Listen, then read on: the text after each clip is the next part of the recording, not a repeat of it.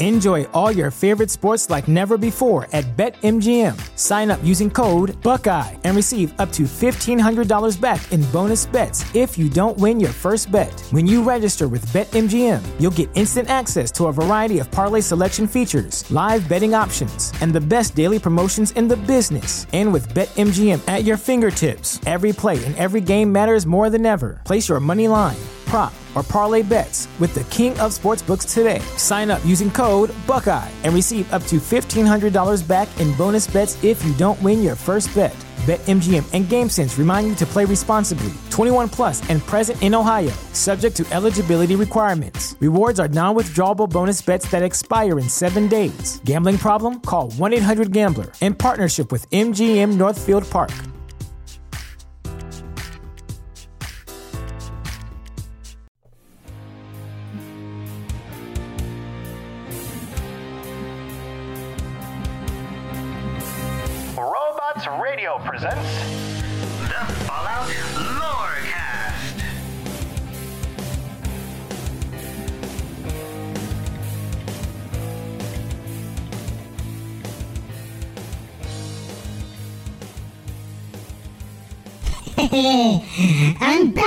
Everybody.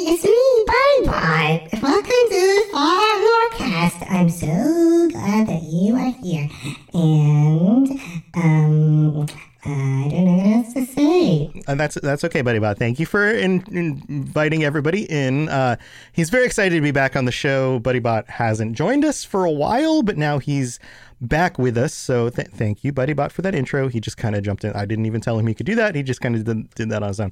And uh, I am your host, not Buddy Bot, um, Robots or Tom. And welcome to the show, everybody. And this is my co-host, Lainey. Lainey, how's it going? It's going good. Like usual. Like usual, Lainey has multiple Like colors usual. in her hair. It is looking amazing. She is a gem colored rainbow of hair colors right now. It looks really good. I actually, um, a friend of ours got us uh, mystery D and D dice, Mhm. and so we had to open them yesterday, and uh, mine matched my hair now, That's awesome. That's really which cool. awesome. What a funny coincidence! Like I, I dyed my hair yesterday, got perfect dice for it. Yeah, that's really cool. Um, so Yeah. right off the top of the top of the show, we we will be continuing our settlements shows. Uh, I guess series. We call it a series, right? And we'll be talking about what are we talking about today, Lainey? What's what's on the docket?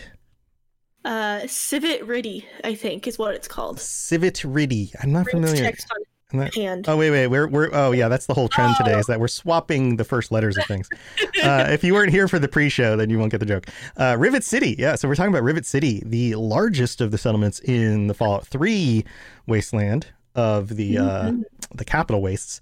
And before we get to that, very very important. I know this episode's going to come out a few days after we you know record this usually two days after we record this is monday night you're always welcome to join us twitch.tv slash robots radio but this week is fallout for hope and this is a humongous event that my good buddy Ken from Chat of Fallout 76 podcast, he's one of the co hosts of our, our show, The Fallout Hub. It's another Fallout show that I do with Ken and Dave. Um, Ken has put this together in order to raise money for children during the holiday for special needs and it's it's an amazing event. There's going to be something like 300 plus streamers. Basically what you need to do is go to twitch.tv and go to fallout 76 and look for the fallout for hope um, streamers. And there will be stuff happening this entire week including including tomorrow night we have the Fallout Hub episode, which is usually at the twitch.tv slash Fallout Hub or the Fallout Hub channel at 5 p.m. Eastern, 2 p.m. Pacific.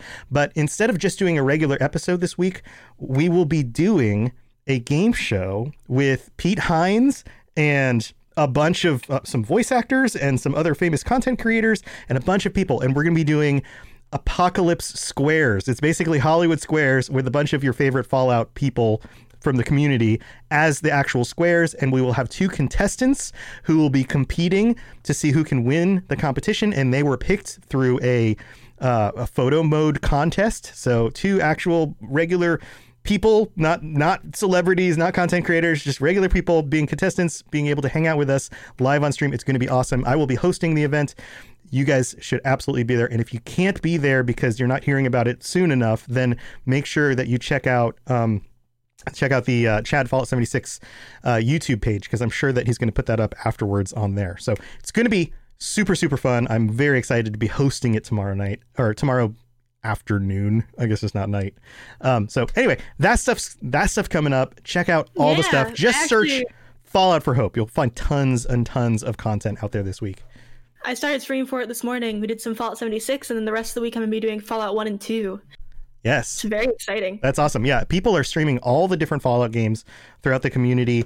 Uh, everybody's raising money. It's if you have any money that you can donate, it's St. Jude's. Uh, is a wonderful, wonderful charity helping children, especially during the holidays. Um, and otherwise, if you don't have money, just show up. Help increase somebody's stream number so it pulls more people in, so more people can donate. Lots of awesome stuff. So um, go check that stuff out. All right, let's move on to the actual episode for this week.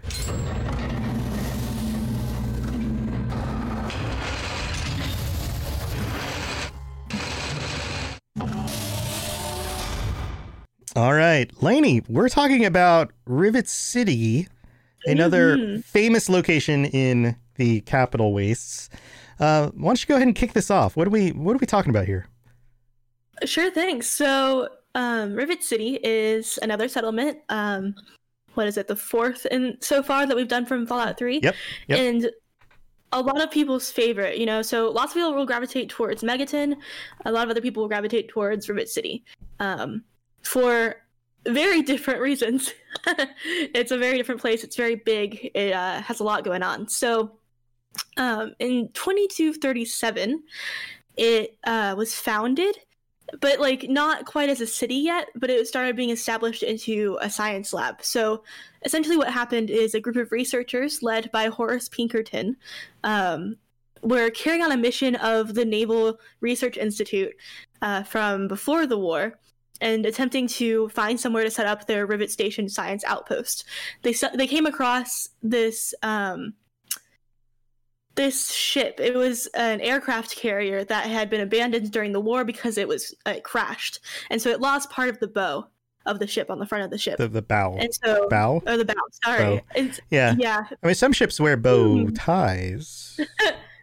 Uh, that's that's not even a good joke. Um, yeah, the, the bow of the ship. oh no i don't know anything about ships I, I guess I don't either because they don't seem to wear bow ties. Um, yeah, the bow of the ship. Yeah, it's it's spelt the same, but it's pronounced differently. Sure. okay so part of the bow of the ship is broken and totally separate of the ship now although you can go to both locations um, so it has been abandoned uh, even before the bombs went off in uh, at a dock you know it's accessible but no one was using it anymore so it's just been sitting there for a very long time Yeah, just rotting and, and rusting. Yeah. yeah. So people came across it, right? This little research group decided that they were going to set up shop there because the ship was already built in such a way that it was prepared for groups of people to live there for extended periods of time, um, as evidenced by uh, having hydroponic farms that they were able to kind of bring back into commission. Um, it had a nuclear reactor, among other really interesting things. Yeah, it's Um, it's kind of amazing that it took so long. It was like 150, 160 years after the Great War for it to be harnessed. Now, maybe that's due to a Mhm. lack of actual population, or maybe it was too dangerous to get to. But you would think that people, settlers, you know, people just kind of wandering the the wasteland looking for a safe place to be and seeing a large ship on the on the horizon that like the first thing you would think is like mm-hmm. that location may actually give me shelter let alone might actually have other things in it that would make it very you know functional to live in because it was originally designed to house lots of people for long periods of time out on the ocean. Seems like a natural habitable kind of place to go Right. And I can imagine maybe not thinking that you could do something with it, given that it very clearly uh, it doesn't look like a residential ship. It looks like an aircraft carrier. It's broken and it is infested with mirelurks. And so at the time that they first come across it, it Yeah. is just filled with mirelurks, Yeah. and nobody wants to deal with mirelurks. and, and and yeah and and noting the maybe it was just too dangerous to get to maybe it was too dangerous to settle that that could be part of that is just you know too many mirelurks not gonna not going over there Right. Yeah. So that was in 2237. Two years later, in 2239, a community started growing around this lab that they had developed, um, eventually leading to the development that year, um, in April of that year, to uh, Rivet City as we know it. They've started getting more people in. They started trading with people, you know, kind of the same way Megaton did and other areas where they draw people in over time because they're initially a trading hub and they have resources that maybe other people don't have. Um, so when it was founded, they had to create some sort of system of government. So they created a council consisting of three members uh, Horace Pinkerton, who led the initial researchers to go there, Brad Danvers, and Annette Holmes. Each one of them represents a different group of people who live on the ship. You have um, the scientists, the normal civilians, and the um, like the security workers, like the guards. And so they each get an opportunity through these representatives to make decisions that hopefully impact them all in positive ways and they can come to conclusions on things that will represent everybody not just the scientists or Right. whoever you know Right. They get their fair say, but there's kind of a, a democratic process for each. Right. Well, actually, it's more of a you know representative republic kind of process of you Yeah. know each group having the people who are you know fighting for their rights and the things that work best for them, but then trying to find a balance between all the groups.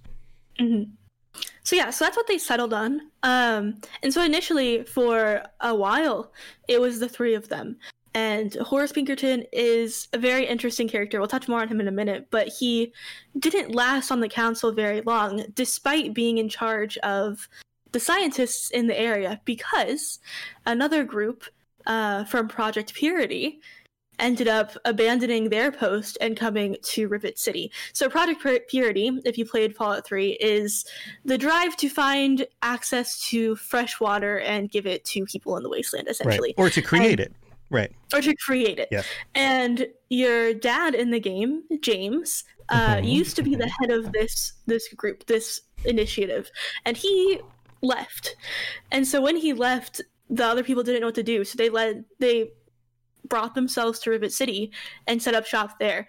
Um, and Madison Li took charge of them essentially and decided that she was going to uh, work with the scientists in Rivet City and eventually kind of took over Horace Pinkerton's spot, um, which led to what they refer to in Rivet City as the conflict, where suddenly the scientists weren't really sure what direction they were going in anymore.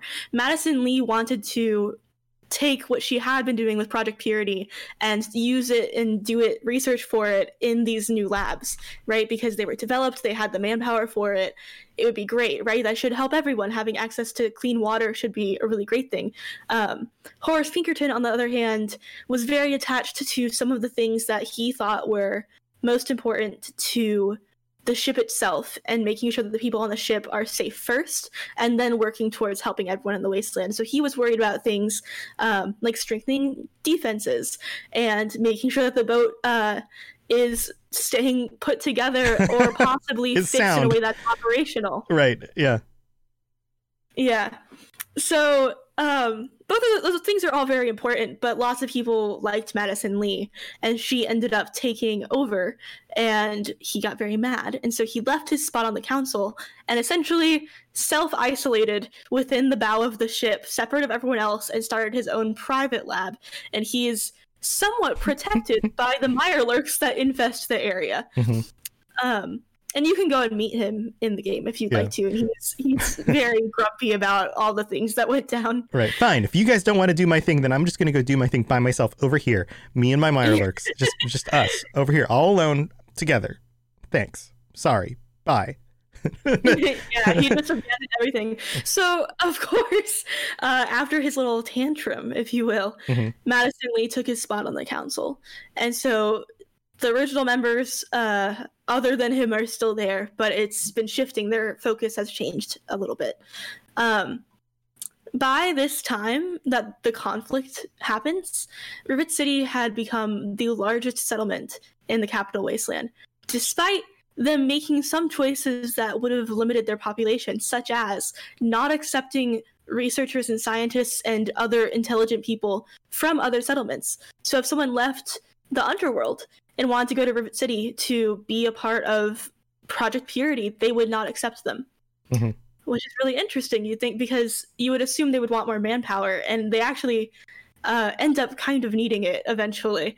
Um, so yeah, so it's an interesting choice. Uh, there is disagreement in the city about it. Um, on the council, even they took a vote to see if they would accept people, and it got turned down. Yeah. But of course, you have you have both sides. Some people who think it would be a good idea in the long run, and some people who just want to keep it private. Um, Right. I can imagine, I, I can see the argument for keeping it private, being that it's such a critical thing, and having the wrong people be included could tank the whole thing or release information to, uh, uh, you know, and we come to find out that the Enclave is up to no good and that, you know, there are people in the wasteland who are trying to take this technology for themselves or stop it from happening. So I, I get I get the need for secrecy and reducing the number of hands, you know, the number of chefs in the kitchen, that kind of thing. right. So it, it both you know I can see both sides of it as well. Um, Mhm. and that's how a lot of the issues that Rivet City ends up kind of facing are.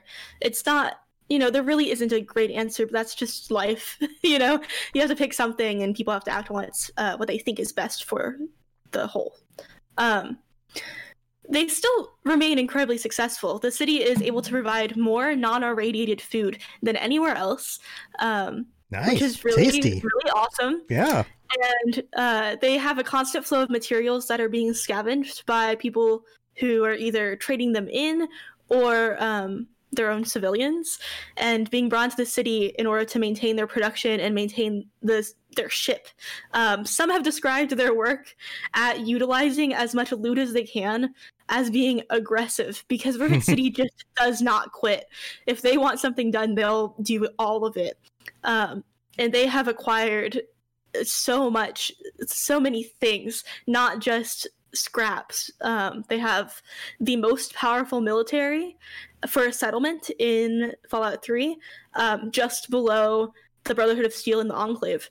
So they are forced to be reckoned with, and their security force is trained by two veterans, um, a commander named Lara Danvers and an android named Harkness, who also, if you go to the city and you use the intercom to enter the city, Harkness is who greets you when you first enter. Right, yeah.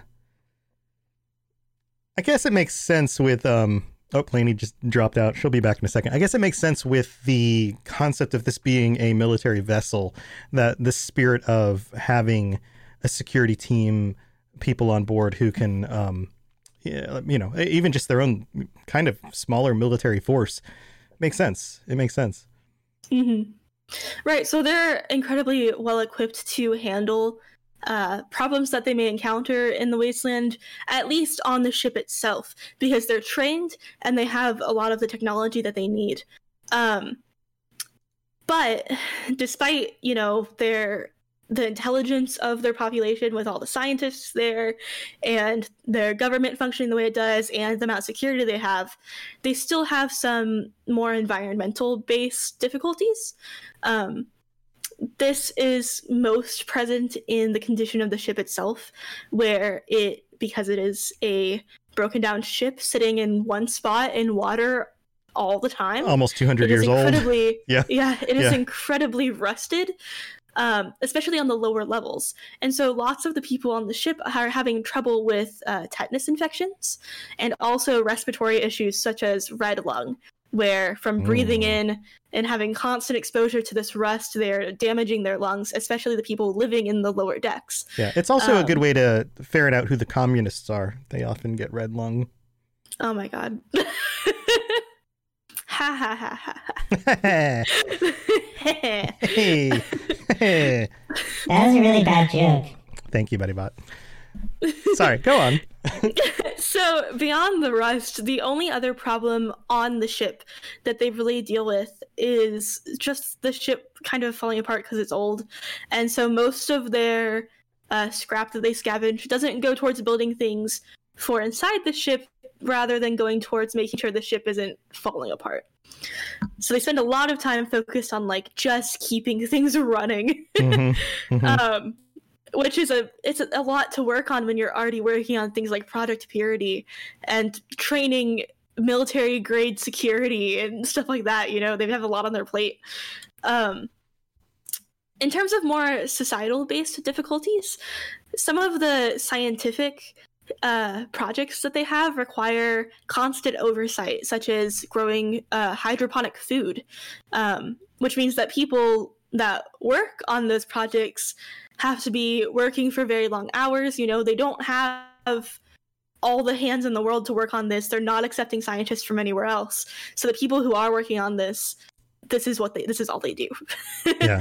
Yeah. Um, so that is very taxing on the their scientists. Um, the city is open, however, like I said, to traders, and so um, having traders come in to add Traders, Uh, not traitors. not traders. Yeah. traders. Nobody wants traitors. No. So this it's very helpful you know anyone can really go in there some of the other characters you'll meet in the game will mention occasionally that they've set up shop in rivet city before um, so it's a very it's a very common area lots of people want to go there because it is a very successful city and it's very large um, they are also well known for being the first trading partner of the brotherhood of steel which is really cool That's so in That's order kind of a high honor, sort of, right in that right the Brotherhood is extremely picky about who they uh, work with. I mean, the Lyons Mhm. Brotherhood, not as much as say other groups from the Brotherhood, but um, yeah, I mean, the first, uh, but it also makes sense. They they they have a high amount of um, investment in acquiring things from the wasteland, so it would make sense that the Brotherhood would have identified that and seen them as um, a, a group to be connected to for their own benefits. Right. Yeah. Right. So, um, and it's it's good that you say that because it really is a big deal. And what does the Brotherhood protect more than anything? Technology. Mhm. So Mhm. it's kind of crazy that they're trading with Rivet City, who they actually they are giving Rivet City military grade weaponry, military grade armor, other technology to assist them with their other projects. Yeah. It's everything Rivet City could need. You know, they don't have to scavenge for these things anymore. They can just get them in return for helping the Brotherhood out. Yeah, I can Um, imagine that what- there's there's enough benefit to the Brotherhood directly in order to do that. I also would imagine that the Brotherhood under Lyons would see the value of the research that's happening in that location, and even things like the museum and the uh, the willingness to um, uh, hold on to the items that they have and keep them safe. You know, that that that does line Right. up a certain amount with the ideals of the Brotherhood. Right. And so in return, um, Rivet City is assisting them with other things. The Brotherhood in Fallout 3 has these trade caravans that give out free water to wastelanders. Um, and they need protection. So security from Rivet City in return for trading for all these things uh, protects these caravans, which at first is a really great deal. Um, unfortunately, they start getting attacked by raiders very frequently to the point where three out of four caravans um, come back incredibly damaged if they come back at all. So 75% of the people leaving Rivet City to protect, yeah, they just end up hurt or dead, you know, which is really awful. Yeah. Um, and so people living in Rivet City have started realizing that this might not be the best deal, but this is where they get their technology from. It's great to have the Brotherhood on your side. And so they don't really do anything about this. So at the time that you are introduced to Rivet City, this is still something that the city is not really on the same page of. Some people think it's worth it to keep going, and some people really just don't want to be doing this anymore because people are dying, you know? hmm um, and they really need the security for themselves. So some people would like for the Brotherhood to start charging for the caravans, um, for the water from them instead of having it being free, so that they can fund more things to keep the caravans more secure. Right. Um, but they're not doing that, so this is completely unresolved by the time that you go into it. Yeah. Yeah. I mean, it's it's kind of an amazing service that they were willing to do. Um, I think it just goes towards it just shows you Lyons' uh, commitment to helping people in the wasteland. The you know, Mhm. I mean, they very different from other groups of the Brotherhood that we we know about for sure. Yeah, that is for sure. So, in terms of things going on in Rivet City, these are those are the big things, you know, their projects, the kinds of people who are there, what their focuses are, the deal with the Brotherhood of Steel, all of that. Those are like the biggest factors that you'll run into. In terms of what it's like to be there, what kind, what your day to day might look like. Um, there's a few notable locations that you could go to. You have, uh, in terms of shops, you have the weaponry and armory store is called Flak and Shrapnel. Yeah, I love And, that. I um, love that. That's the name of the place. Yeah. And uh, the guy who works there, his name is Flak, and he used to be a raider. Um, but he had some beef with his other raiders that he worked with, and he decided that he just wasn't going to do it anymore. So he left and opened up shop in uh, in Rivet City. Mhm. You also have their general store, the Rivet City Supply, um, their clothing store, uh, Potomac Attire, their drugstore, A Quick Fix. So you have all your, your basic needs covered. You Quick can buy the things that you need, in addition That's- to it's such a good like it's a double meaning it's so good like a quick fix like uh, you know if you need some drugs to repair you know like take care of yourself you need some like medication this is a quick fix but then there's also you know like a quick fix is like a It's a drug quick fix. a drug hit yeah It's- Yeah. oh man that's a good name Yeah, it's a it's a great name. Um, so yeah, so those are all you know the things that you need. You can get them there between there and the traders that come and go. You're pretty much set. If you have the currency to afford the things that you want to get, the world is your oyster. Um, if you need a place to rest, there's the Weatherly Hotel, which, funnily enough, if you spend enough time in, you'll encounter residents of Rivet City coming in and stealing things from the hotel. oh really i didn't know Some that of them steal alcohol. Some of them steal just random things lying around. They'll just pick it up. that's funny Yeah, it's pretty funny. Um, yeah. In terms of food and drink, you have Gary's Galley, which is a restaurant run by Gary Staley and his daughter Angela, which is fun. Mhm. Uh, reminds me of a certain other uh, dad and daughter duo I know. um dad and Hmm. daughter duo. uh, uh yeah i'll have to think about that a little bit um, and then there's It's the you, bar. you dummy. He's talking, she's talking about you. thank you buddy bot Thanks, Buddy Bot. so, and then there's a bar called the Muddy Rudder. I have a fun fact about the Muddy Rudder. It Yeah? has 31 shot glasses, which is the most shot glasses found anywhere in the game. oh it's like the baskin robbins of uh drinkeries Sure. A different flavor in Ah, each shot yes. glass. 31 flavors of shots. 31 flavors, but that's it. If you have all of those, nobody else can drink anything. they have to buy it by the bottle. um, they also have Saint Monica's Church, which is uh, it's a Catholic church and one of the only functioning churches in the game, other than uh, things like the you know Megaton's good old cult. yeah. If you don't want to go Sure. worship a a cult, then your other option is to be Catholic, I guess. I guess so. Those are your choices. It's interesting because we don't get a whole lot of representation in Fallout games of uh, o- the old world religions. Um, Mhm. We get a lot of like weird cults, and we also get uh, people who, I mean, I guess they're just all just variations of weird cults, right? People who worship some sort of odd thing, whether it's Cthulhu esque or, you know, a bomb or whatever.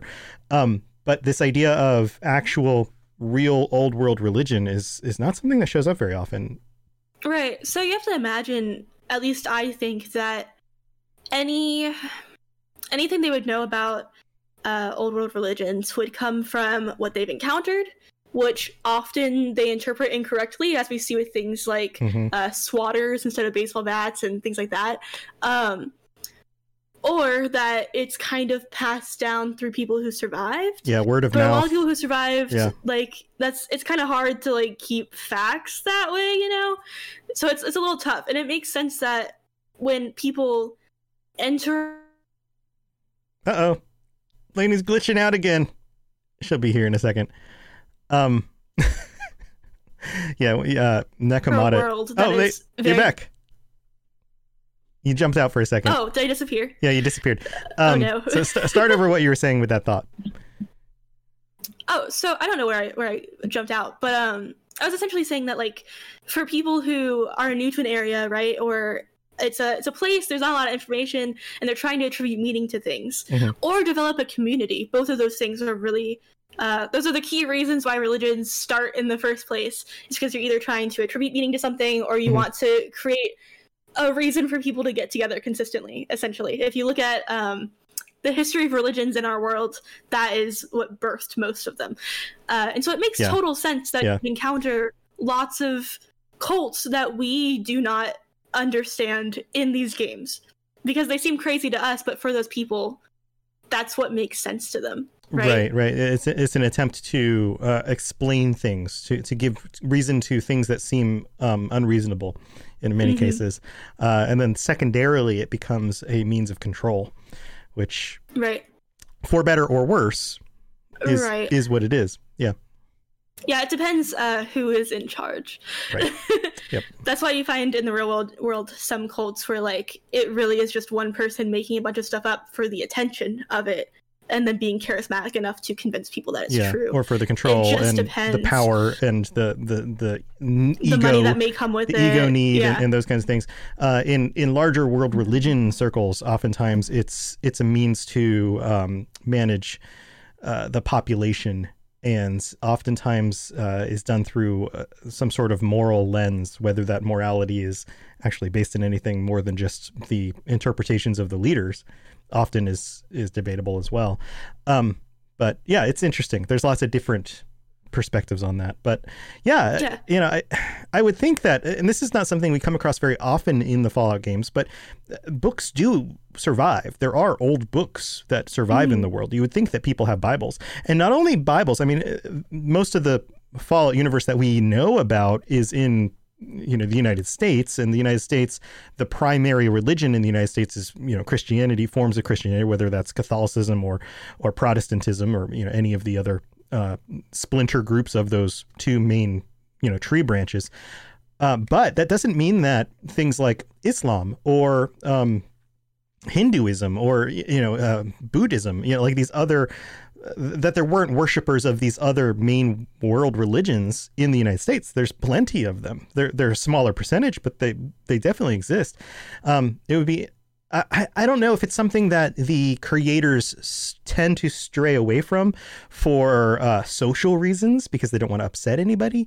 Um, but I think that i extrapolating into the future, you would have interpretations and and this is coming from somebody who studied theology and philosophy in college. You would have interpretations of these mainline religions that have evolved and changed due to the state of the world, and that happens all the time. You look throughout history. Um, let's let's just use Christianity because it's probably the thing that most of this listener base is is familiar with. But the Christianity of the second era, the second you know the 200 AD, um, is very different from the Christianity of say the um, the Renaissance or different locations Christianities. You know, the type of Christianity that was brought to and um, used in the New World or in Africa during the time of uh, you know settling, you know, Westerners settling and colonizing the world is still very different from the forms of Christianity and the theologies of Christians in other locations. So all of that stuff changes based on the nature of the situation. And what's interesting is the more dire the situation is, the more conservative the perspective of the faith becomes in most cases.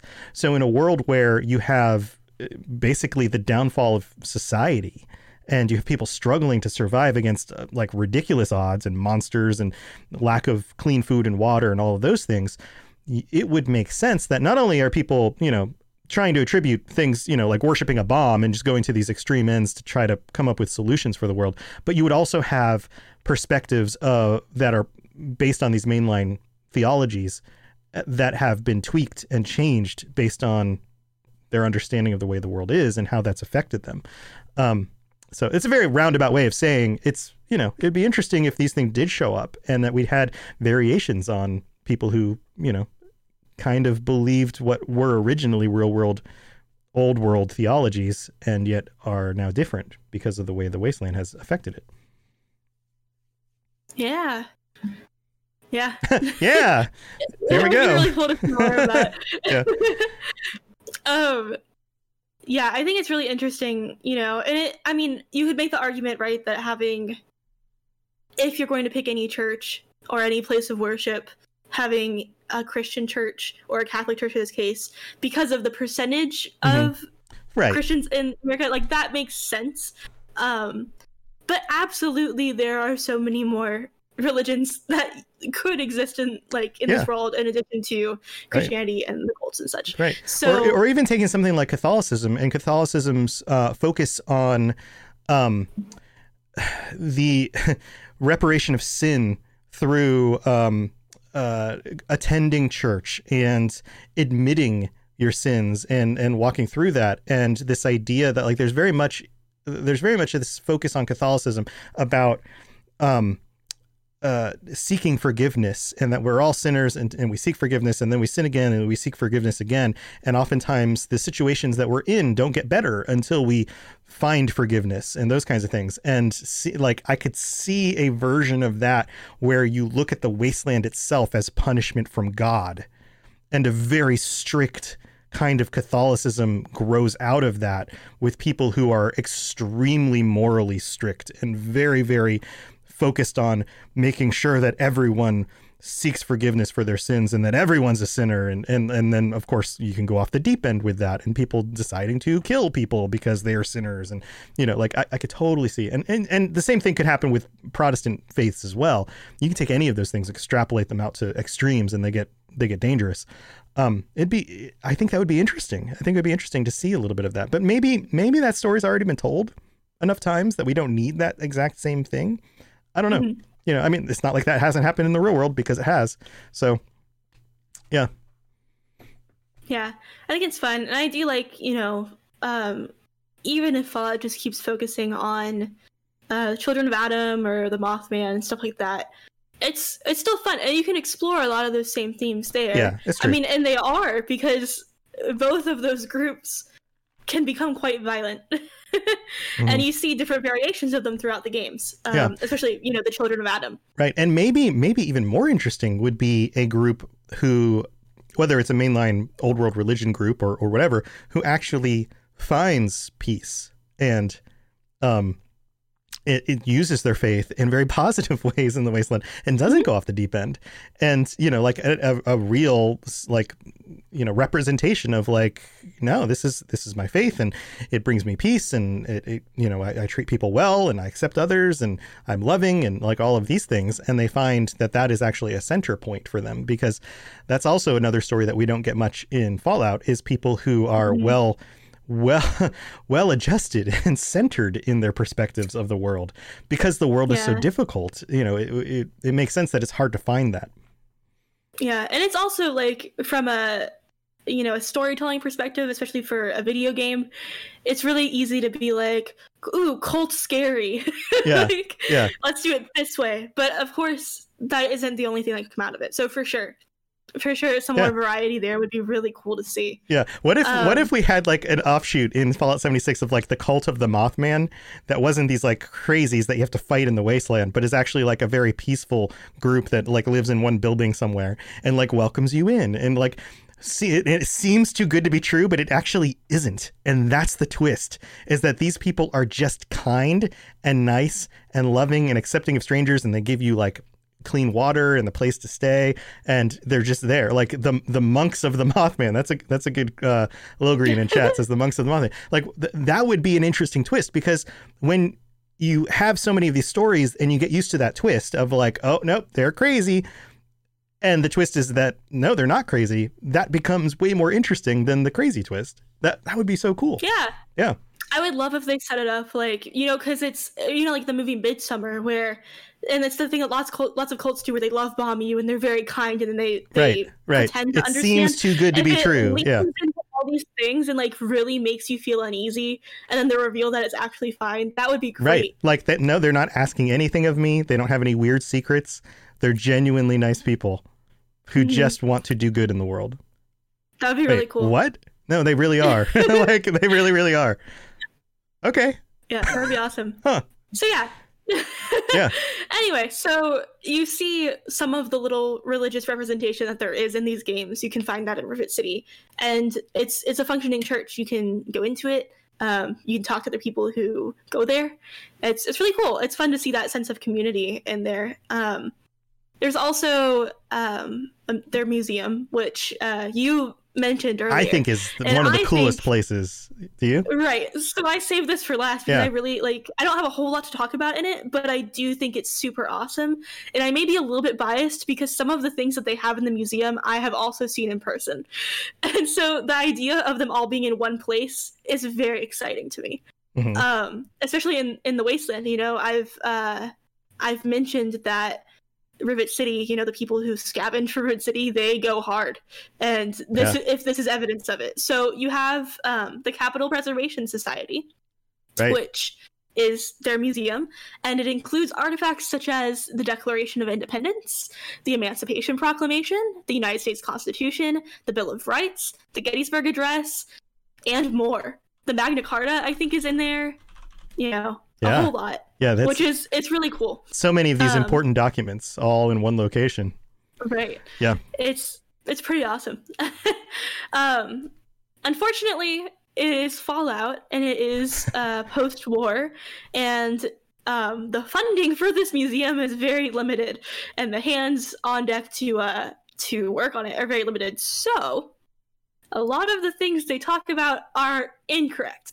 right. So people who go to it learn, uh, they mislearn American history, which isn't. You don't only see this in Rivet City; you see this in Diamond City as well. But it's it's pretty funny, um, and frustrating. right. um, You so guys yeah, are so so really close. You're so close to the truth. not there. So. Yeah. You have all the documents. um, but I mean, stuff like that happens in our world, and we have the ability to spend more time examining it, and we still pass down history in biased ways all the time. You know, the the victor is the one who writes the history, so our history sounds different than European history talking about us, and so on and so forth, right? yeah. Um, so you know, it's it's to be expected that history in an apocalypse will be even more off the rails. um, so yeah, so the last thing that I have really to talk about and is in this museum is that I thought was cool is they have an airplane.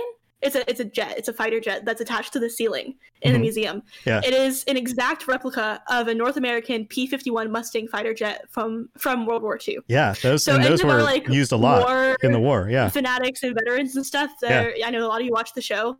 I think that's pretty cool. Um, it's really neat. Like you know, they went, they didn't just throw a fighter jet in there. They were like, here's a specific jet that was here during like these points in history, and you can go stare at it in the museum Yeah. on the ceiling. it's a cool plane for sure. Yeah, yeah. Well, very So cool. Rivet City is a really neat place. Yeah. Yeah, yes. Um, in chat, they're talking about um, Nekomata says, "Oh yes, Abraham Washington. Yeah, Abraham Washington. I love that's his, that that's his name, Abraham Washington. I He's guess got fake teeth and a big hat. He's got a big hat made of fake teeth. yeah, I guess that's He's better than for teeth. George Lincoln. Wouldn't be as good as Abraham Washington. Yeah, George Lincoln. George Lincoln. Well, very cool stuff. Um, this, of course, every time we talk about any of these settlements, it brings back all these memories, and I'm just like, oh, I need to go back and visit all my old friends from this old settlement and be in there again. Um, yeah, I'd love to hear some of your thoughts on this and how how revisiting this stuff, especially for those of you who haven't gone back and played Fallout 3 for years. How does this make you feel? Do you have any like memories, any thoughts about that? Um, feel free to share that in chat, or yeah, of course, jump into Discord and share that in the Fallout Lorecast channel on Discord. I'd love to hear your thoughts on some of that stuff. Well, Lainey, it's time to hop to the middle of the show. So why don't we do that?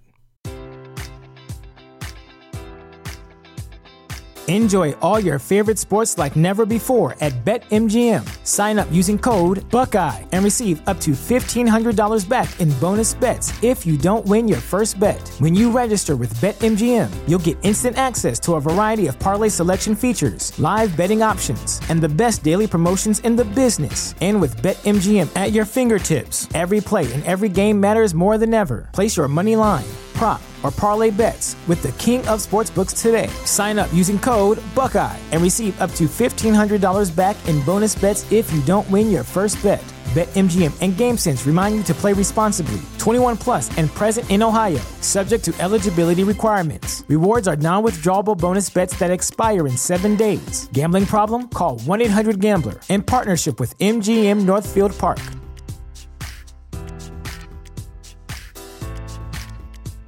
The future is a hefty responsibility and not one that we take lightly, but then taking things lightly has never been what Hefty is about. That's why we've created the Hefty Renew program that turns hard to recycle plastics into valuable resources like park benches and building materials. To participate, simply fill up an orange Hefty Renew bag with accepted items, tie it up, and drop it in with your regular recycling. That's it, it's that easy. It's time to rethink recycling with Renew. Particular valued resources may vary by geography. More info available at heftyrenew.com. Hello there, old chap. Good to see another of General Atomic's finest, still eager to serve. Welcome to the middle of the show. This is the part of the show where we thank all of our patrons. Thank you, all of our patrons. You guys are absolutely the best. And if you are interested in helping to support the show and me and Lainey and our ability to keep doing this and creep keep creating creep creating more content and you know help me learn how to speak correctly, then please check out fallout.com slash fallout lorecast because or did I say fallout.com? Patreon.com. Holy moly slash Fallout Lorecast. I just need to slow down a little bit and check out the different tiers, the things that you can get, like ad free episodes, early episodes, extended episodes of the show. Anytime we hang out after an episode and chat with the community or play a, a trivia game or, or whatever, you guys will get a full extended version of the show. Um, I don't have a trivia game ready for today because I've been busy doing some other stuff, but we're happy to chat a little bit more with you guys after the show. So if you are a patron or you'd like to be a patron, then stay tuned for that stuff. Uh, and for anybody who doesn't understand how that works, once you sign up as a Patreon, you get your own feed. You get uh, your own very different feed of the show, which means that you don't have to get ads popping in. You don't have me advertising anything other than just thanking you guys and talking about Patreon. And um, once the show sounds like it's ending, there's always extra stuff at the end if if we have extra stuff to give you. So go check that out. Lots of cool stuff. Um, and thank you especially to our patrons. The Uh, the episode at the end of this month for our patron chat will be in two weeks on the 28th. So if it's something you'd like to join us and chat with us live on the show, then you're welcome to do that. Our tier four patrons who sign up can join us every month. And we always have such a great time talking with everybody. So go check that out. I'll stop yammering, yammering in your ears about that, and I'll try to learn how to talk better for the rest of the episode. If you have questions about Nuka World, I'd be delighted to answer them. Yeah, Lil Green in chat says it's been so long since I played Fallout 3. I don't even remember any of this. 10 plus years. Yeah, it's been probably about that long for me as well. Um, although I did play it, I did play it a lot. It was one of those games I put a lot of time into for sure. Me too. So let's dive into some of the news. Uh, Lainey did an awesome job covering the uh, the settlement this this week, uh, Rivet City. Um, but we have some really cool news coming out for uh, Fallout 76. Actually, tomorrow starts the new uh, game board. I guess a season. Is, is it a season? I don't think they call it seasons. Um, but this is called the Scribe of Avalon. I've got an image here of exactly what that looks like. I'm pulling it up on screen right now. Here is, and if you if you aren't watching this, if you're just listening, um, then don't worry. You can you can always look this up on the YouTube channel if you want to see the images. But the Scribe of Avalon. This is the uh, the, the teaser they they released recently. It's of course the art for all of this stuff looks amazing. It's really really really nice. Um, and here's an example of the game board. That's coming up here. I'm going to make it a little bit bigger on the screen while we talk. Um, and this will be the third game board that we go through on, on Fallout 76. And I think that this is really, really cool. The, the idea here is that we are following around uh, along with a story that is directly from Astounding Awesome Tales of the historian K.D. Inkwell as she looks into the technological advancements of the civilization of Avalon. This has something to do with like time travel and like pulp stories and, and those kinds of things. And I'm very curious about how this will affect any lore. Like, uh, is there anything in the details in and around this that talk about like real events from the Fallout world in the past that may shed some light on some stuff, or is this all fictional and just part of this like pulpy story? We don't know yet, so I'm kind of interested to see where that goes. Um, other than that coming out, which by the time most of you guys are listening to this episode will already be live, we have some information around some updates coming in January. There's uh, this is probably the biggest thing. The stash size for 76 will be increased again by another 50% from 800 to 1200 pounds. And I cannot tell you how excited I am for this. Even with being able to put all of my trash in the like the trash bin and having the subscription in order to put it's not called a trash bin, but you know what I'm talking about. Uh, Stash it all in there. We're going to be able to have a much bigger place to stash all of our of our stuff. So that's really nice, especially because there are some weapons and armor things that I just want to hold on to and I just don't want to get rid of. Um, the item stack weight details, uh, or, I'm sorry, item stack weight details instead of per item weight details will be updated in the way that you can see the things listed out. There will be new Pip-Boy tabs for new items, armor, which will be separated from apparel, and food and drinks, which is great because it'll be a lot easier to find things when you're looking through your Pip-Boy for different items that you're looking for. Um, there's vending map machine previews. You can see what legendaries a vendor has before traveling there, which is awesome because you can see like, okay, you have three stars. They have five three star items, two two star items, and seven one star items. You can just tell, and you know if maybe what you're looking for might might actually be there. Um, one of the things I find really, really interesting is this concept of light allies. This is what they're calling it. You'll be able to claim two new light allies during your season journey. They will offer unique benefits like healing or feeding you in place of sending you on daily quests. These are people who you can have hanging out at your camp. And there's a few different ones that I guess you get to unlock and choose from during the season. I, am again not 100% sure how this is going to work. So we have here Yasmin Chowdhury. Yasmin is a cooking vendor who will replenish your hunger and thirst once every 24 hours. She also has uncommon and sometimes rare cooking recipes for sale. There's Solomon Hardy.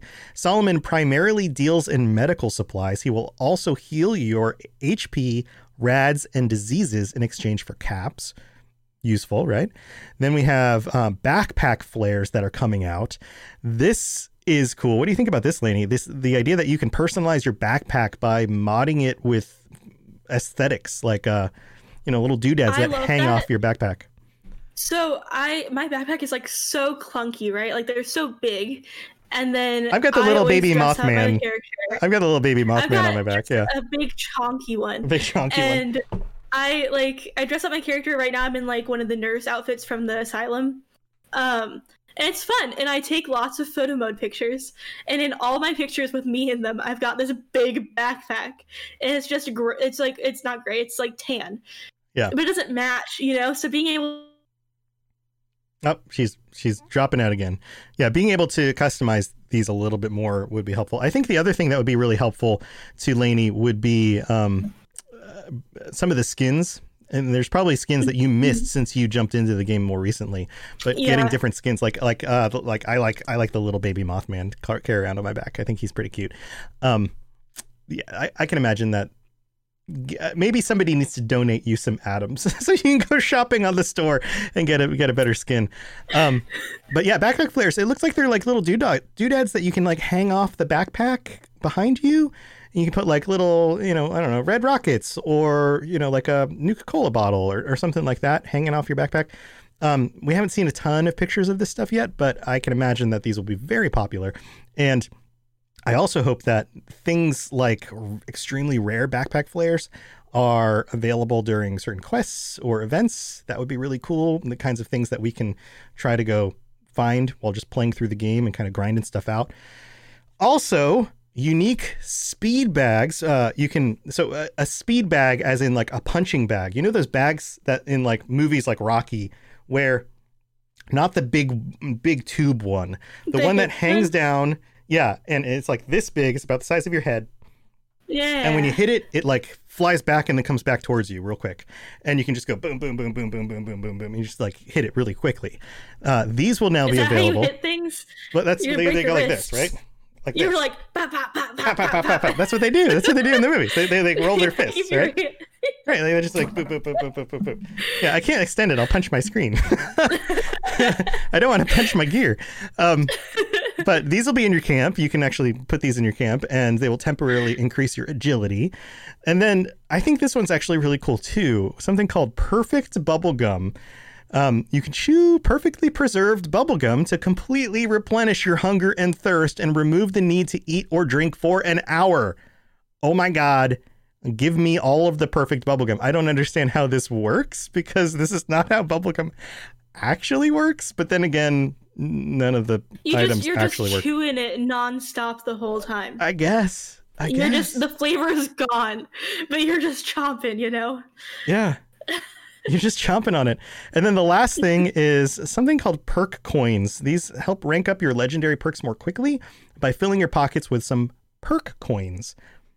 I guess these are rewards you get from doing stuff, and they count like scrapping the other legendary cards or non-legendary cards in order to rank up your legendary cards. Something like that, probably. Um, but what I do like about all of these things uh, is that, uh, first of all, they you know they're still listening to the community. Increased stash space, the fact that they've been able to do that and make that function, hopefully without negatively affecting the stability of the game, is absolutely huge. Plus, there's just a lot of really cool stuff coming. Organizational benefits to you know organizing stuff in your your your Pip Boy. Like we had so much news about like oh there's there's new Brotherhood story stuff coming, and we're gonna have even more Brotherhood story stuff, which is great because you know the community's been asking for more story content. But at the same time, you can tell that they're working on these other things that are quality of life benefits and little tweaks to the way that certain things will work, and even the ability to decorate your backpack and kind of customize that with fun little little doodads. Like that's all great stuff. You know, as I long as a little doodad. yeah, little doodads. As long as they're not charging an arm and a leg for this stuff, this is absolutely what uh, I think what we need. So, very cool stuff coming. Um, I hope you guys are enjoying playing Fallout 76. And if you haven't jumped into it yet, uh, I posted this on Twitter a few weeks ago. Like, surprise, the game's pretty good now. Like, everybody can stop complaining about it. It's pretty good. Um, and especially if you I've jumped into really Cyberpunk, have you? If you jumped into Yeah. Cyberpunk and you're like, it's not playing well on my PS4 or my Xbox One because they need to patch it, then maybe put that just to the side and play some Fallout 76 until they patch Cyberpunk. I mean, Cyberpunk's a great game if it runs well, but if it doesn't run well, then play this for a bit and then go back to the other one. Anyway, that's what we got this week. Um, Lainey, any thoughts? Any other cool things? You said you've been enjoying 76. Anything cool that you've been doing in the game? Um, not since we really talked last. Um, but yeah, I don't know. I've really enjoyed it. I love Fallout so much. It's almost like I'm in a podcast about it or something. Huh. Huh. Huh. Yeah, um, you, you, you're in a podcast right now, Lainey. Yeah, that was the life that is was a lie. that was the joke, Buddy Bot. That was sometimes Buddy Bot doesn't oh, get the joke. buddy bot. Oh, Buddy Bot. uh, yeah.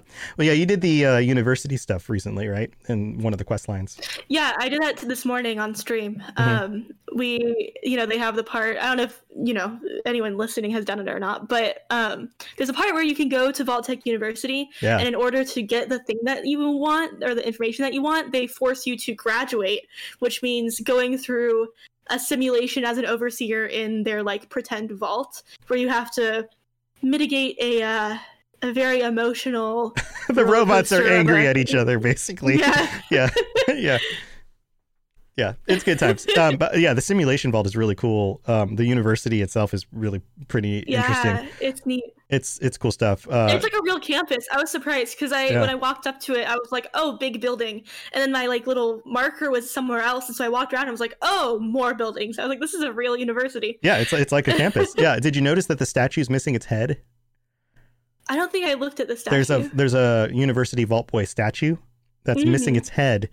Um, and I won't ruin it for you, but you can you, you come across the head in ano- another location, and it makes Oh. sense when when you're there and you look around and you go, oh, that's who stole the head. I get it now. Um, so yeah, uh, yeah. If, have you done the Nuka Cola? No, not the Nuka Cola. The um, the uh, oh, the the drink. The you guys are gonna yell at me. Somebody's yelling at their car stereo right now. The um, the Nuka uh, alcoholic drink. Nuka Shine. Nuka That's it. Have you done the Nuka Shine stuff Oh, yet? I've done it a few times. Have you looked I've, around had. the location you go to during the quest to get the Nuka Shine? I think I got them at the end of a different quest as a reward. Yeah. Do you remember where you go for that? Where the quest takes you? It takes you to a certain location that has something to do with the university. Now I don't remember. It's now you have to dig back in. Yeah, we'll talk about it after the show wraps up. Yeah. It'll be part of the extended stuff. Um, but yeah, there's yeah, it's it's connected to that. Anyway, thank you everybody for joining us. Um, I will be potentially streaming this week. I'll definitely be on tomorrow during the Fallout Hub's uh, Apocalypse Squares. We're going to be having an awesome time doing a game show with a whole bunch of people that you will recognize. That's again 5 p.m. tomorrow, which is Tuesday. So if you're listening to this on Wednesday when it comes out, maybe I'll put this out ep- early. I mean, I just put this out early so everybody gets it. Um, so 5 p.m. Pacific or Eastern, 2 p.m. Pacific at twitch.tv slash the Fallout Hub. And thank you to all of our chat and everybody who's been here enjoying the live show with us. We love you guys. It is super fun to see your comments while we talk.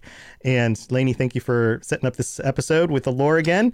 You're doing an awesome job with this stuff. And uh, I guess until next time, if you live in a giant ship, then I should make sure that you get rid of the rust. Don't touch the rust.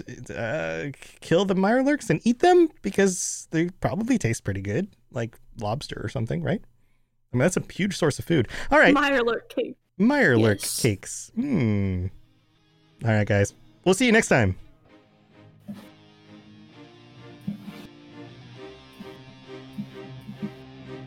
To plug into everything else we're doing, check out robotsradio.net. Also, look up the Robots Radio YouTube for videos about Fallout and other things. And check us out on Twitter, twitter.com slash robotsradio. This podcast was brought to you in part by our patrons at patreon.com slash Fallout Lorecast, including our tier 5 patrons, Firerider and Azen. Thank you so very much for your support.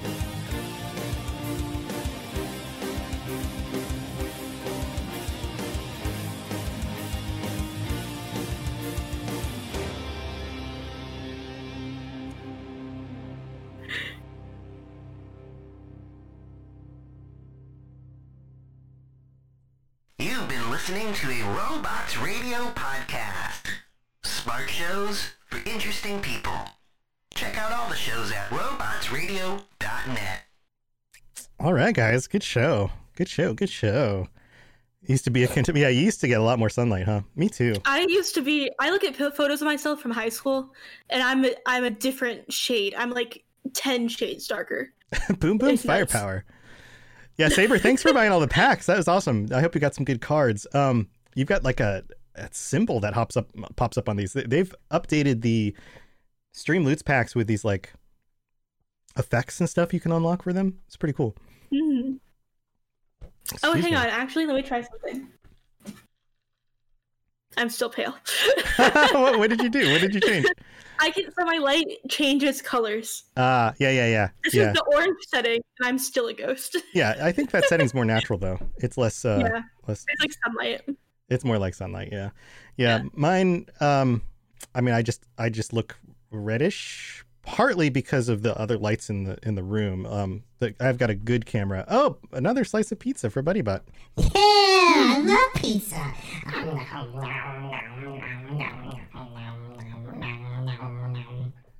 Buddy Butt just loves loving that pizza. Um yeah, she's a vampire. That's probably what it I'm a vampire. Yeah. You know what? I'm I'm mostly nocturnal most of the time. Wouldn't be surprised. Although the living forever thing, not for me. That's a long time. That's that's too long. You'll run out of stuff to do. A lot of people are like, "No, that'd be great," and I'm and I'm like, "No, that you're crazy. That would be terrible. That would be that'd be the worst." You get to a point where you're just like, "There's nothing else to do. I've already done everything." Saber's an imp. oh man. Well, um, I'm trying to think about other stuff that has happened in Rivet City. Uh, yeah, the museum's probably my favorite part of the whole thing.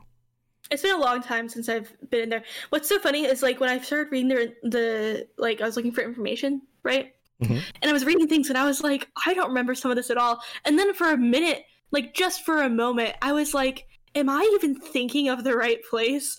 And then I got further in and I was like, Oh yeah, no, I like this is right. But oh my god, it's crazy what your brain holds on to and what it just throws out. Yeah. Courier, congratulations on getting enough, enough points for a, another Streamloots pack. I just sent it your way. So you should see it show up. Uh, there you go. Yeah, I don't know. I, uh, there's so much there's so much to try to remember about all that stuff. Brains are useless sometimes. It's just too much information. It's just we live in this world where I, some of the stats around this. You got another stream Streamloots pack Courier? Holy crap! All right, man, you, you've been saving up those points, huh? Um, uh, but yeah, there's I saw a statistic about um, the amount of information that workers today process is just orders of magnitude higher than say somebody our grandparents generation would have processed at the same age doing the kinds of jobs that they they did back then it's just it's amazing the amount of information that we we handle it's like our brains just aren't designed for it and we're just trying to do it anyway it's pretty crazy Yeah. Yeah, and also how like fast everything is. So like, not only are you Mhm. learning so much so quickly, but it really is just like everything is so fast. Yeah, I find that my time. attention uh is very short. Mm-hmm. Like even when somebody's trying to explain something to me, oftentimes I can anticipate what they're saying and I'm just like get to the point. like I'm just and I don't say that, That's you know, I try to I try to be very like accommodating cuz obviously they have to go through, a lot of times people think while they talk and I do the same thing. This isn't like I'm not trying to condemn anyone at all. I'm this is just I'm so I'm so quick at processing information and I've had to do it for so long and be quick with it. Um, and I spend most of my time during the day processing information very quickly or getting things done very quickly that just even having conversations with other people it's it's at a pace that I just find um I don't know it's just it's difficult sometimes it's it's like it's like getting used to driving in a car and then having to walk somewhere and feeling like oh my god this really takes forever but yet but yet for the longest time that was just that was the pace of the world you know yeah. it's interesting I think stuff that um I need to like get this confirmed. But the longer I've been alive and the more I've observed like patterns of my behavior and the way that I interact with things and the ways that like I have to keep myself like going, I'm pretty sure I have ADHD. And I didn't think when I was younger because um I was a gifted kid, right?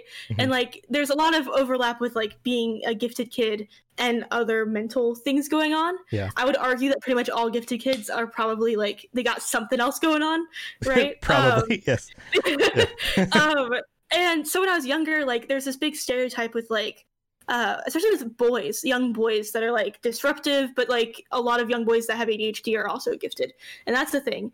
And Right. so like I I think just because I wanted to like not be like that, I always just pushed it out and pushed it out, especially because people get sometimes people get uh, diagnosed with ADHD when they don't have it at all. right Um, and so I just really like didn't even consider that it was a thing.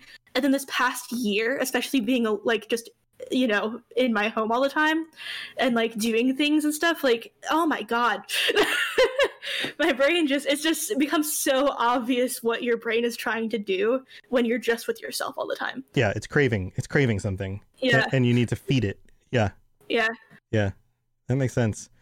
Yeah, brains are brains are crazy. We we are complex things, and there's lots of layers. there's lots of layers. yeah. Yeah. Well, guys, um, do you have any thoughts on where we should go next time for settlements? Do we want to stick with Fallout 3? There are some other locations we could go to in Fallout 3, or even just locations that aren't necessarily settlements. That could be a thing too. Yeah, we could do anywhere. Buddy Bot does like brains. That's true. That's true. Mm. Uh, yeah, I totally, totally like brains. Don't tell anybody. It's a secret. I don't think it's a secret, Buddy Pot. uh, RFU, the Metro. Yeah, we can talk about the Metro. oh yeah, you talk about the metro. Uh, That's another thing that I've actually been on. It's funny, like I love, you know, one of my favorite things about the Fallout games is that you can go to places that you've been. Um, yeah, and especially with, I find it especially with what, uh, with the like capital wasteland.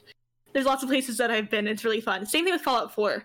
A lot of that whole area of the United States I've been in like multiple times, Mhm. and so it's so fun when it's like familiar and you kind of know where you're going. Oh, so uh, Saber thinks I look thirsty. I'm to take another drink.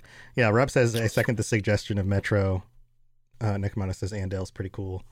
Um, yeah, any of those would work. I think I think they're all worth covering at some point. The Corvega factory. Yeah, that's the other thing is we could cover some of these uh, like factories and research locations and things like that. There's a lot of locations we can we could cover. The um, oh, what's the building with all the ghouls? I love the place where where the story of the guy descending into the building with all the ghouls. What is that called? Um, that's really cool. There's a lot of stuff. There's a lot of stuff we could cover. There's so many places in the metro. Yeah. Yeah. Yeah, those would be cool too. Hmm. Don't forget push. Oh, did the push-ups card pop up? Did I miss it? Uh, where is it? Where is it? Redeem stream lose pack. Um, Wink. I don't see it. How did I not see it? You know what? Thinking about my, my vampire appearance, it probably doesn't help that I wear a black sweater every time we record. well, it does add to the, it, add, it does add to the contrast. Yeah. Yeah. Yeah. Why is it? Huh. That's weird. I'll I'll look through this again. Uh, redemptions. Pull this back up. There we go. Uh, hydration. Five push-ups. You're right. It is there. Saber, Saber, you did five push-ups. All right, I'll go do five push-ups. Well, Lainey's going to talk about some other locations we can visit. I got to do them. Sorry, I missed that. Um, yeah. Did I miss anything else? I don't think I did. All right. I'll be over there oh, doing you tried to push-ups. summon Sushi Cat. Sushi Cat's asleep Sushi right now. cat. I summoned the. She's she's in the other room. She can't come out right now. I can maybe get a noodle cat. Anybody? You guys, some of you have the noodle cat emote. I know you do. Woo! All right, five push-ups. There you go.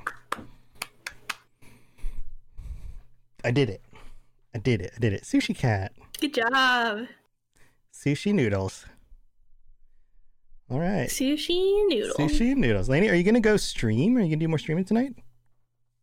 Um, that's a great question, and I might, you know, it's I might do another Fallout one. Um, yeah. Okay. Hmm. Well, I got some. Uh, I got some stuff I need to knock out. Some work stuff I wanted to finish. Um, but guys, uh, Lainey's gonna pop up on stream soon, probably. If you want to raid me, I'll set it up right now, Do it. Set it up. and then we can just transfer everyone over. Shout out Neos Pandora. So that's her channel. If you aren't already following her, go, Oh, go follow. Go check out that channel. Check it out. Your Animal Crossing bar. I don't think I've seen it yet. We use Discord to record, so I, I don't have it. I only have it up for the the cameras.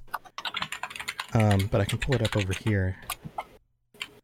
What's it in? What channel is it in? What?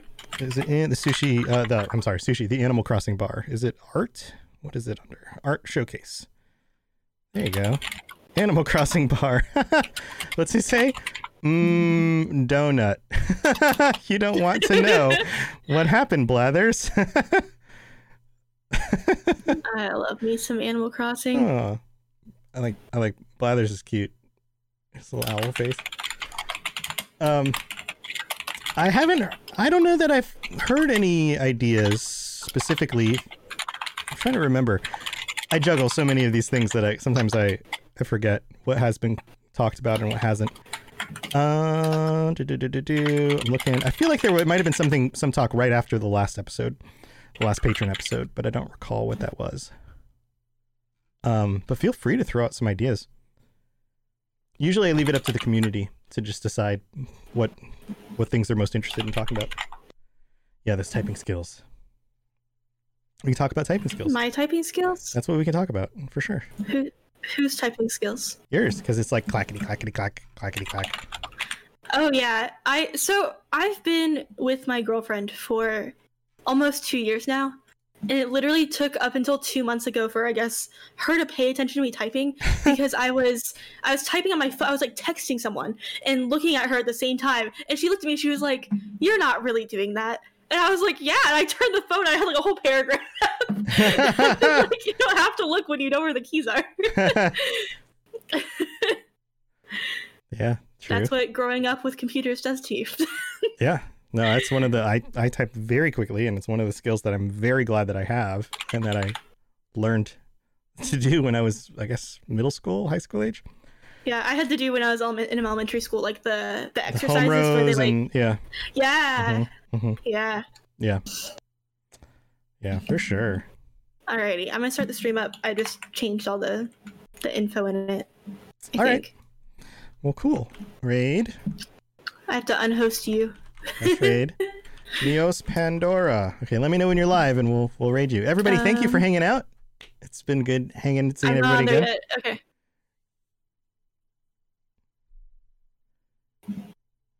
And And almost. Oh no. And, almost. and almost and You guys can pop not there.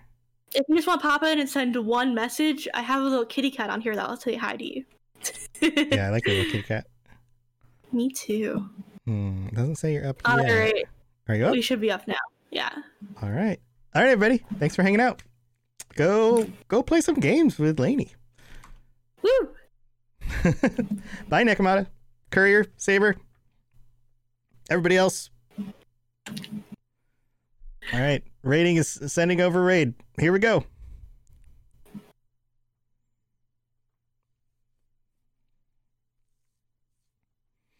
All right, Lay. Have a good night. Alrighty. See ya. Bye. Bye.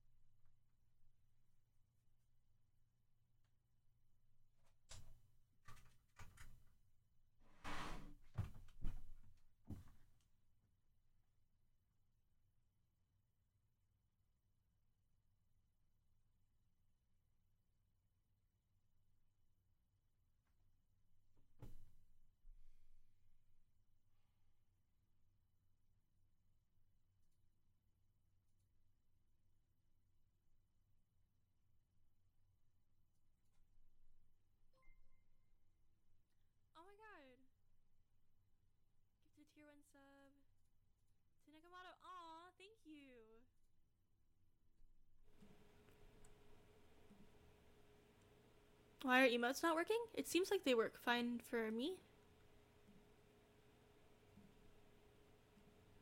I don't know, keep trying. Keep pressing buttons. That's so awesome, Saber. Thank you so much. And that goes to charity. So what? That uh you spend five dollars for that and then I get two fifty, so that's a whole two fifty going to charity. Yay! And any ad money from this too goes there. Any bits, any of that. So thanks. Actually, Saber, you're you're you are our first donation. So that's awesome. Yay. Okay. Let me get the rest of this set up. But I want to make sure I could talk to you. Um, I was just leaving you hanging because y'all know I already was still here. Alright. So just a second.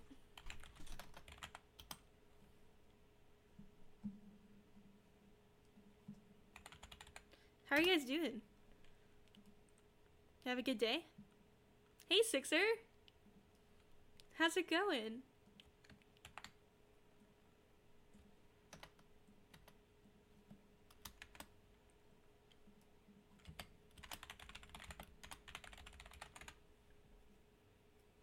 Alrighty.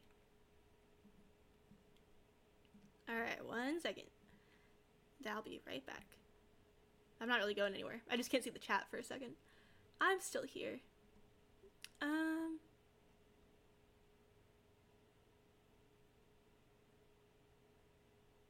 Hmm. There we go.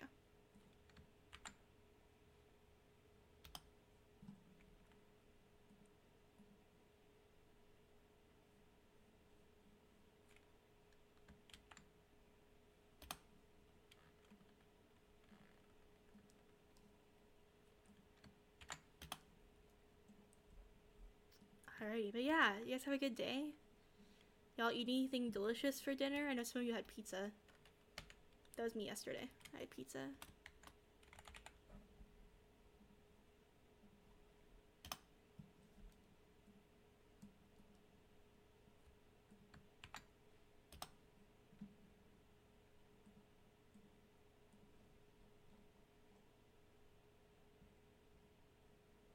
Alrighty, alrighty.